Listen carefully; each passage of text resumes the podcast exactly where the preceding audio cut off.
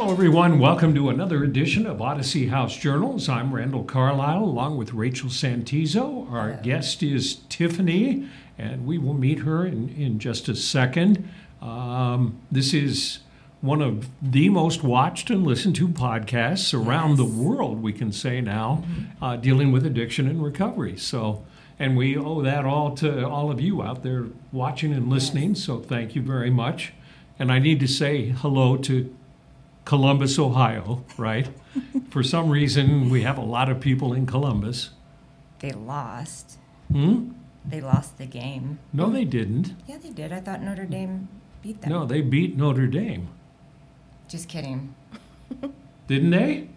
No. I'm sure they did. Look, we have no football fans. We'll figure this background. out. We, no, I'm sure they did. Otherwise, I, Rhonda will have to cook me dinner if they did. Didn't. Okay, I will. Uh, we always try to start out with a little news story, and, and this one sort of applies to Tiffany because fentanyl was one of Tiffany's drug of choices. Uh, the, the DEA this week, it'll be a little dated when people are watching this, but it, uh, they issued an advisory. This is terrible about brightly colored fentanyl pills and powder that look like candy and are designed to attract children and young adults. And have you heard of that? They call it rainbow fentanyl. I haven't heard of that. I just know it when it was the little tiny white powder. Yeah, that's what I always thought it was. Can you imagine that whoever is manufacturing fentanyl saying, how can we attract more kids to do this? Yeah, and why? Like, I'm so confused as to why. I understand, like, the addiction part and using and selling, but why are you trying, I guess, to manufacture? That's sad. It's Oh, I know. sad. It's disgusting. Anyway, that's our little news thing. And, and, Yeah. and thank goodness the, the DEA, whatever you think of the DEA, thank goodness they issue alerts like this so people Right. can be, you know, looking. You have a young son, you know, and, mm-hmm. and you know, th- this way you would know because you wouldn't know even though you used fentanyl mm. and you were used to it as a little white powder. Mm-hmm. If some if you some brightly colored pill or powder, you wouldn't know that that was fentanyl unless you heard something like that. Anyway, Tiffany is a successful graduate of the Odyssey House program. Uh, you were in the program. You and I were. I, I picked her up where she was living. Uh, you were in the program for a year, right? Yeah, I was at Lighthouse for eight months and then Sugar House IOP for six months. And now you're in transitional sober living. Yep. yep.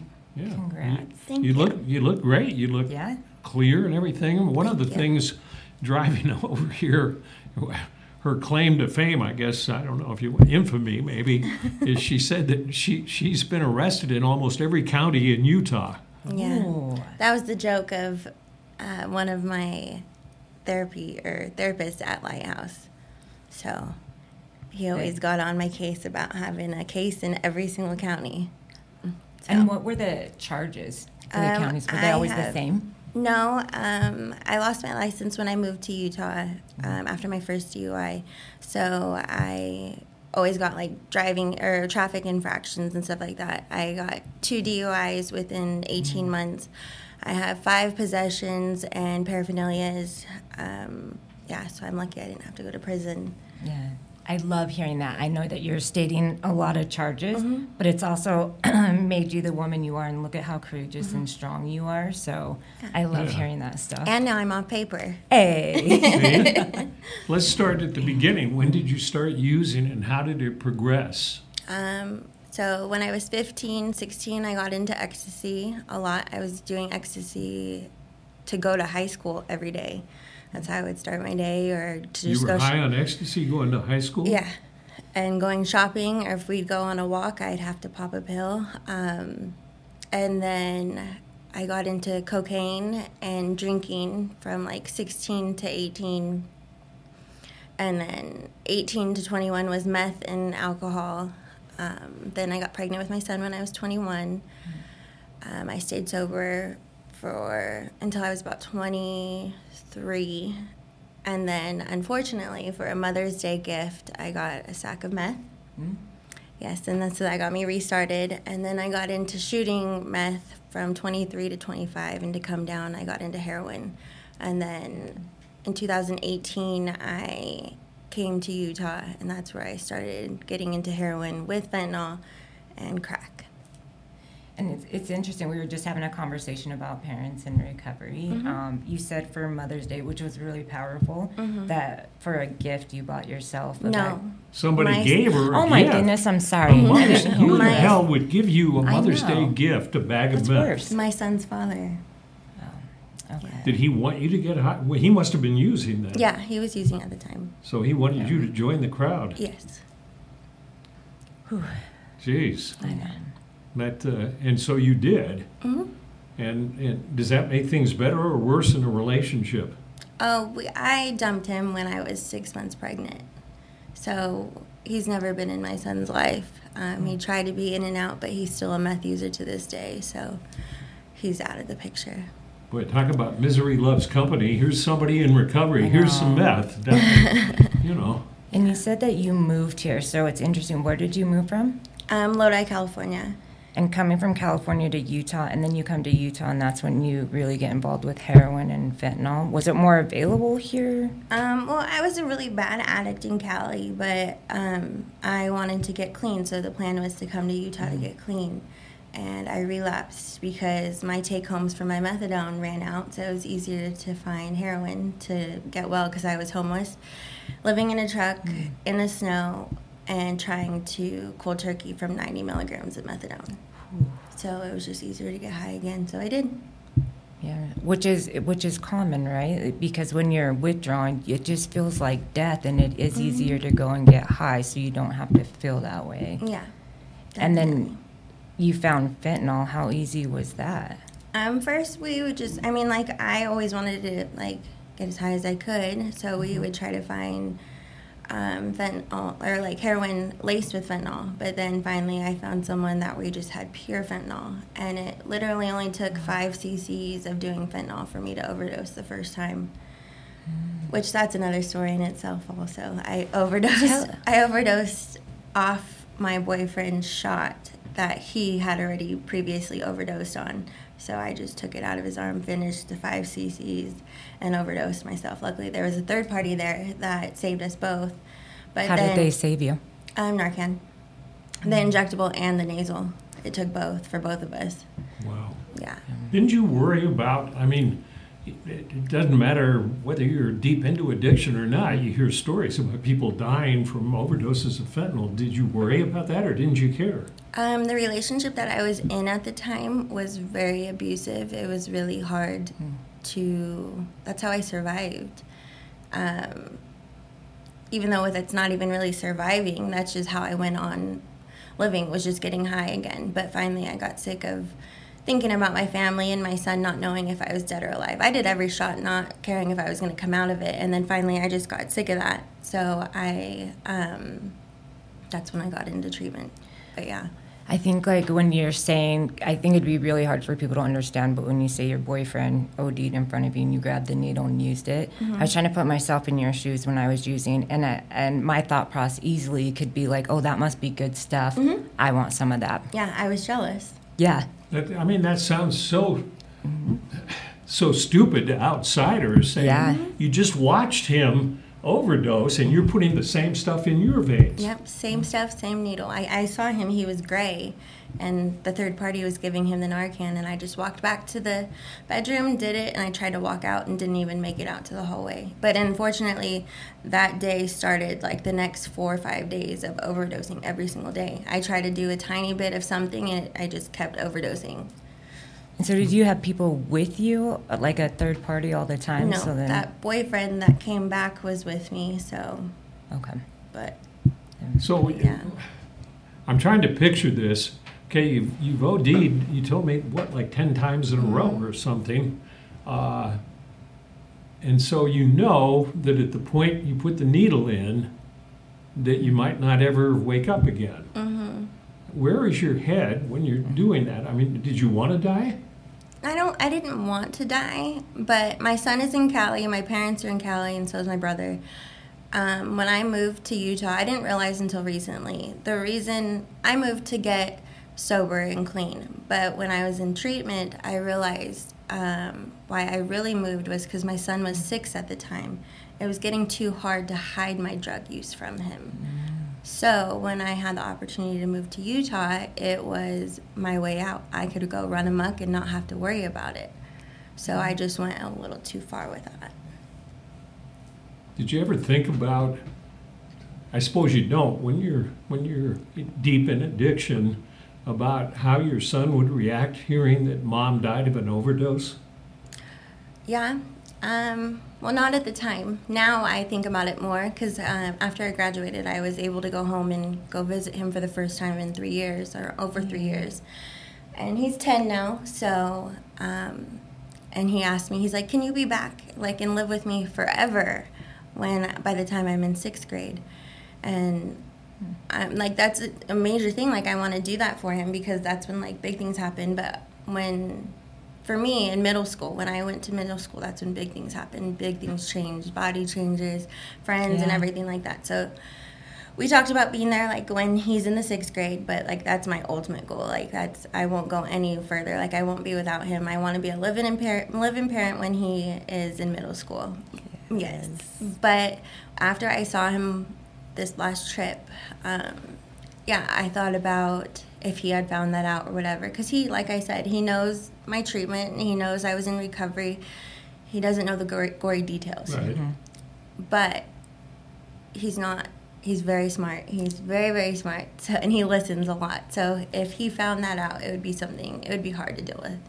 And I always get worried because his dad is an addict too, and I'm an addict. So I'm like, people tell me, like, aren't you worried about him? He's going to be an addict also when I don't believe that. I don't believe that at all. I've heard that several times, but I don't believe it. I he doesn't have to be.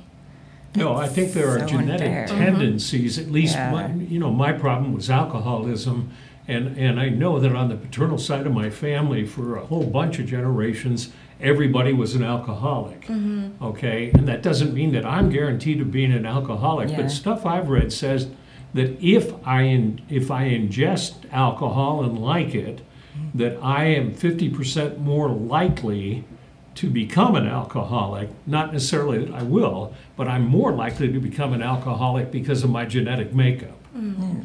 or even life circumstances, right? Like I think that's so unfair for someone to say to a young woman that's Yeah. trying Yeah, to you get bet. her life back. Yeah. Like worry about today and your next steps. So Yeah.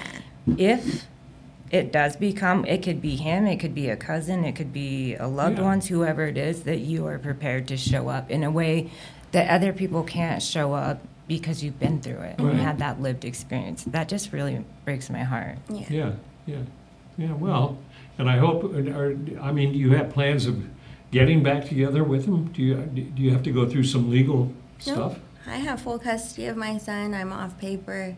It's just my choice of when I'm ready to go back. But um, I have an older brother who really stepped up for my son. Um, he stepped up his entire life because his father his father wasn't there. But um, he's putting off kids until I'm settled and he knows I'm not going to go back. He's five years older than me, so it's. I mean, I have major goals, but yeah, I just need to get back. I don't have to do anything but be there for like myself and my son. So it's just whenever I'm ready to go back. But I I don't think relapse will be a part of my recovery. It doesn't have to be and I don't want it to be. But I just need to be 100% sure that I'm not going to put my family through anything ever again. So as soon as I like I'm working full time right now, um so as soon as I save up enough money, I and I can get my license back. Because when I went to go visit my family, I didn't have my license, and it's kind of, I don't know, I stayed with my parents too. So it was great staying with them, but I don't want to have to depend on anyone but myself. Mm. So I, there's little goals that I have to accomplish before I can move back. You're going to make it. I'm sure of it. Yeah. Thank you. Yeah. And I love how you just stated to the world, like I, I can have him, I want him, I love him, I'm a good woman, but it's not time just yet. I want to make sure because when you love someone, like you will make sure that you're right before going into their life. And so I thought that was super powerful, and I'm glad you said that. I think that's a good mom right there. Thank you. A really good mom. You were used to getting high and numbing yourself to deal with life circumstances, whatever they may be. Yeah. Uh, what did you learn in treatment so that you don't have to numb yourself when something good or bad happens? Um, so accountability is huge in Odyssey. Yeah. Huge. Um, I absolutely love it. I, it's something that I didn't even know about before. Um, my um, yeah, like that's a huge thing. Um, boundaries is a huge thing. That it's personal boundaries, boundaries with people that are going to keep me safe and not using again.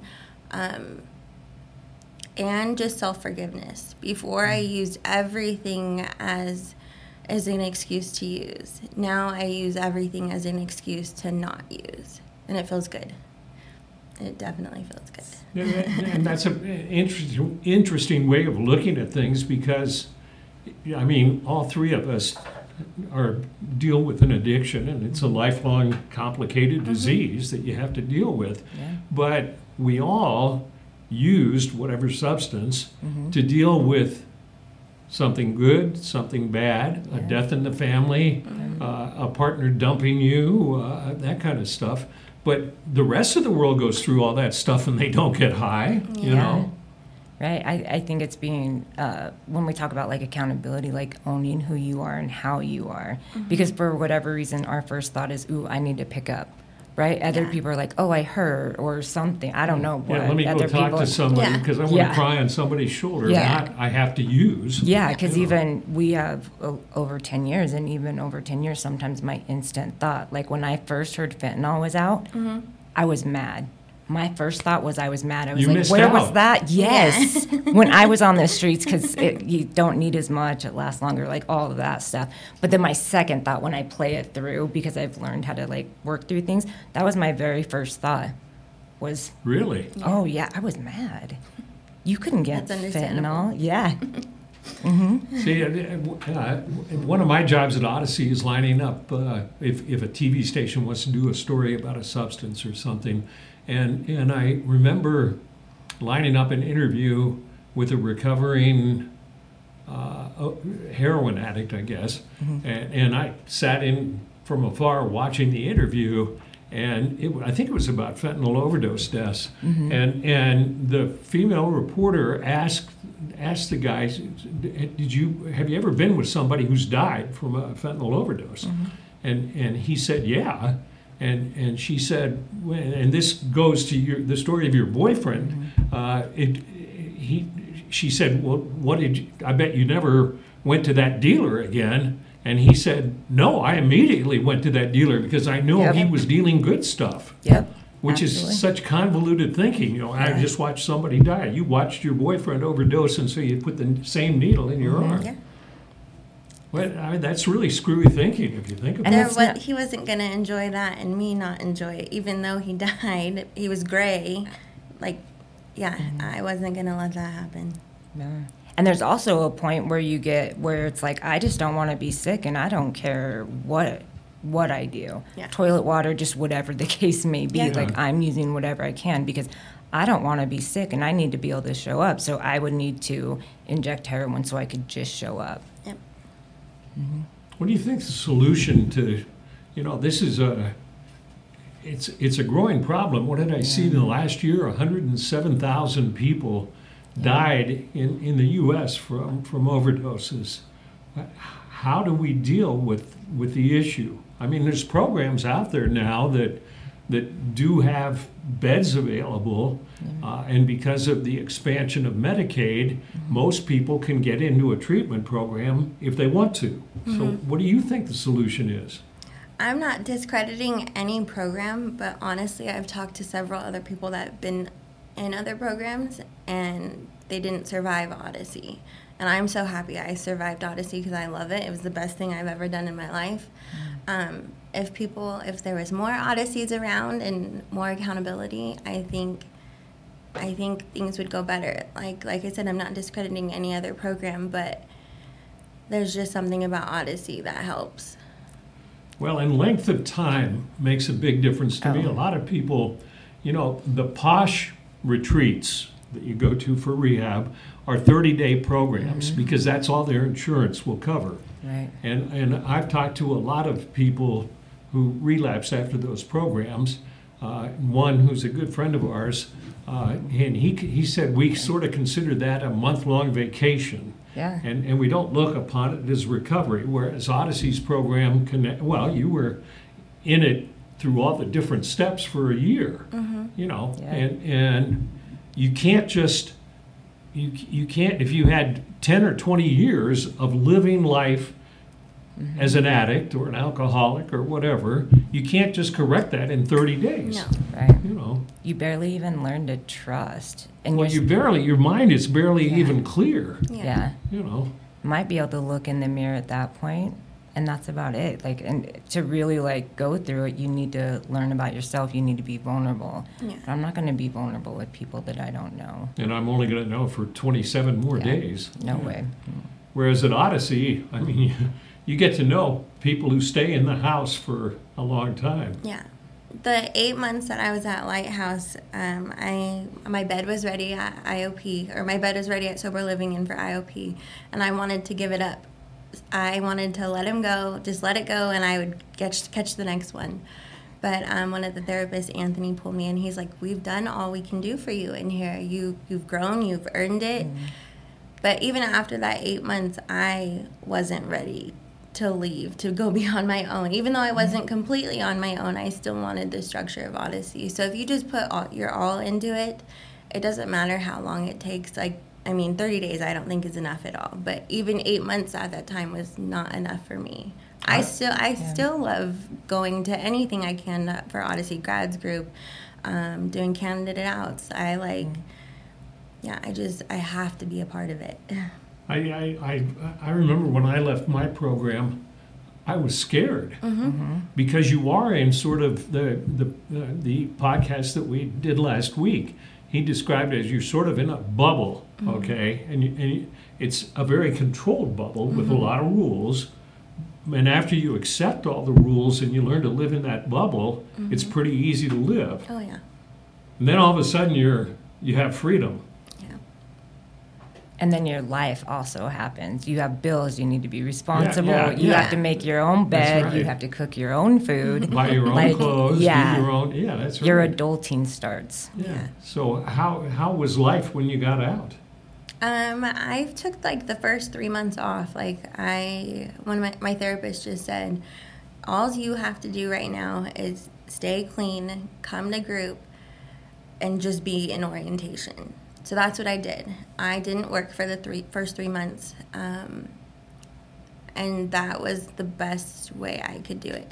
I would go on walks and it would feel weird because I was by myself and I didn't have a staff person with me I or can whatever. do whatever I want. Yeah. Yeah. So, but I stayed home a lot, like, because I didn't want to get triggered, and I didn't. I was still learning about my new triggers outside of the walls of Odyssey. So, I didn't do much for the first three months into sober. Li- I got lucky enough to live in sober living and go to groups, and that's what I did. Um, I was moved up pretty quickly, so then my groups got less and less. That's why I wasn't allowed to voyage out technically because I would only have group once a week. Me, I require a lot of support. So that's why I just I navved out and then restarted in orientation. But like I said, I, I didn't work. I was just programmed. That's that's all I did. Have you been tempted since you got out? Not once. I've heard stories. Um, I don't have a car right now because I can't get my license back till my, May 2023. So the one time I was walking home from Walmart and the bus missed me on 45th and like 45th and like 9th or whatever. And the bus missed me, just kept driving past. And I was so mad because I had all my bags in my arms. It was really hot outside. And I was like, you know what? I just want to say F this and drop everything and go like to North Temple. But I didn't. That was the one time. And I, how I deal with that is I look at um, baby pictures and baby videos of my son. Like that's my one way to get through it because it just makes me laugh. It makes like the time pass by and it makes the triggers just disappear. That's my one way I get through it. But that was yes, the one time I wasn't tempted, but I was ready to just say screw it. Um, but yeah, other than that, my outpatient program really helped with being prepared for what was going to happen. My coping skills, my DBT skills, and all that, everything helped. Um, yeah. When you uh, were, were you forced into Odyssey by the criminal justice program, or Technically, no. I wasn't court ordered. Um, I had a PO. His name's Caden Walker, um, and he's in all my assignments because I like owe everything to him. I feel like, and he doesn't even know it. But um, he's a year younger than me, and the way he talked to me was just like like an older brother, kinda. And one day, well, every time I went into his office, I was high, and he was just like, "Are you tired of this yet?" And I was like, "Well, yeah." And he came to this house I was staying at, or this apartment we were re-renovating with the abusive boyfriend, and the renovations like we got one step forward, ten steps back. Like we were living in a place with literally no floors, no walls, because we did demolition, so it was like dirt and a shower. So he came in there, and after that, um, that time meeting at the apartment, he was like, "Okay, you're gonna do an assessment, and let's just see what they say." And so my assessment was to do IOP. And he's like, So if you want to keep your life and go back to being a mom, you're going to go to inpatient. And so it was like a verbal agreement between us, but not the courts. But that was the best thing I ever did. That is so. I love that you can talk about a PO like that. Like oh, they're Oh, on most your people side. say I hate my PO. I know, I love my PO was the best. Wow. and Cameron Ward, because Caden Walker, he got moved to a different job when I got into Odyssey. So Cameron Ward, um, she was my next PO, and she was so supportive, just totally supportive of everything. And I would go check in with her, and I would tell her if I got like a, if I got a border and that kind of stuff, and. which is sort of like a punishment of some kind. Uh, well, Intervention. Intervention. intervention. yeah. Okay, yeah, I shouldn't use the word punishment. Yeah. And I would tell, I would just talk to her, not like a, gr- I know she was my PO and she wasn't a girlfriend or anything like that, but all my family's in Cali. So I literally have my Odyssey family. I have my work family now. But that was someone that like I could depend on. So I just talked to her and I told her everything. I'm open and honest about everything and it makes my life a lot easier. But we, we were talking about that in the last podcast. Yeah. You don't have to remember the lies you told. yeah. Yeah. um, but I would tell her because I was on I was on a no room no breaker for over 21 days with every single male in the house. yeah, so I would tell her about stuff like that, and she was just supportive. Like she knew about everyone knows about my kid and my goals, my everything. So sh- everyone, all my authority people have been super supportive. And I think that's the key is that just being able to be you, Mm-hmm. you know, and say things like a, you know, like, okay, I'm on this breaker because I need to learn boundaries. Really, like that's what it comes down Mm-hmm. Yeah. to. But being able to be like, I am not perfect, but I am trying, Mm-hmm. Right. and that's what helps. And I like when we asked if you had any thoughts of using. I think the first thought, um, once you find recovery, it's not actually picking up. It's because it's that emotional stuff that's going through. Like I'm hot, I'm walking. Like it's that emotional that Bus you need to passed keep. me by. Mm-hmm. Yeah. Screw it. They Yep. hate me. This is my life forever. Like those Yep. are. That's what we think, and it's that emotional that we need to stay up on Yeah. because people can relapse far before they pick up a drug Sure. or Yeah. alcohol. And so I loved how you said that point. Yeah, and we talk about playing the tape, and your your tape mm-hmm. is your your son. Oh yeah, definitely. And- Sometimes I can play the tape a little bit too forward though, Yeah. and that's something that I've had to like back up on because yes, I can think forward to like where I want to be. I want to have a spot for just him and I and go visit grandma and grandpa, not live with them anymore and that kind of stuff. And I have I still have AP&P things to pay for, collections and all that kind of stuff. So I can play the tape too far forward, but that's again when I just use my little coping skill of watching videos. Luckily, even though I was an addict, I was a good mom. I took millions of photos, millions of videos, so I have so many to look at, which I'm very happy about. Um, but yeah, I can see you were a good mom. Yeah. you can feel the love coming out yeah, of you, right? you uh, you light up when you watch this. Every time you talk about your son, your whole face just lights Yeah. up and you smile. It's adorable. thank you. Well, thank you for your honesty today. Thank Yeah. You know, the goal of our podcast is not to salaciously get into people's ugly lives, uh, but to, but to provide hope to people. You know Yeah. that they're they're. You you hear more about the negative things Mm-hmm. about addiction and everything else. You know, so and so was arrested for murder, fighting with a cop or murdering someone, and they were high on meth and that kind of stuff. But you you so rarely hear about, and there's so many people who succeed. I mean, you know, Absolutely. And, and that's one thing we try to do is show that recovery is possible. Yeah. Speak hmm. out loud about what it's really about, and we can have thoughts, but it doesn't mean this or it doesn't mean that. So the more that we voice it, when hmm. you're asking how to change this, it's advocacy. Hmm. You Yeah. know, people speaking up more and more about what it's really about. And so you are darling, and your son is a very, Yeah. very lucky young man. Good luck with Thank your you. son and, and, and continuing to put your life back together. Thank you for joining us today. Yes, thank you. Thank you, Rachel. Thank you, Good, Randall. good to see you again. Oh man, I missed your face. Wow. With that, I will thank you guys all for watching and listening to another edition of Odyssey House Journals.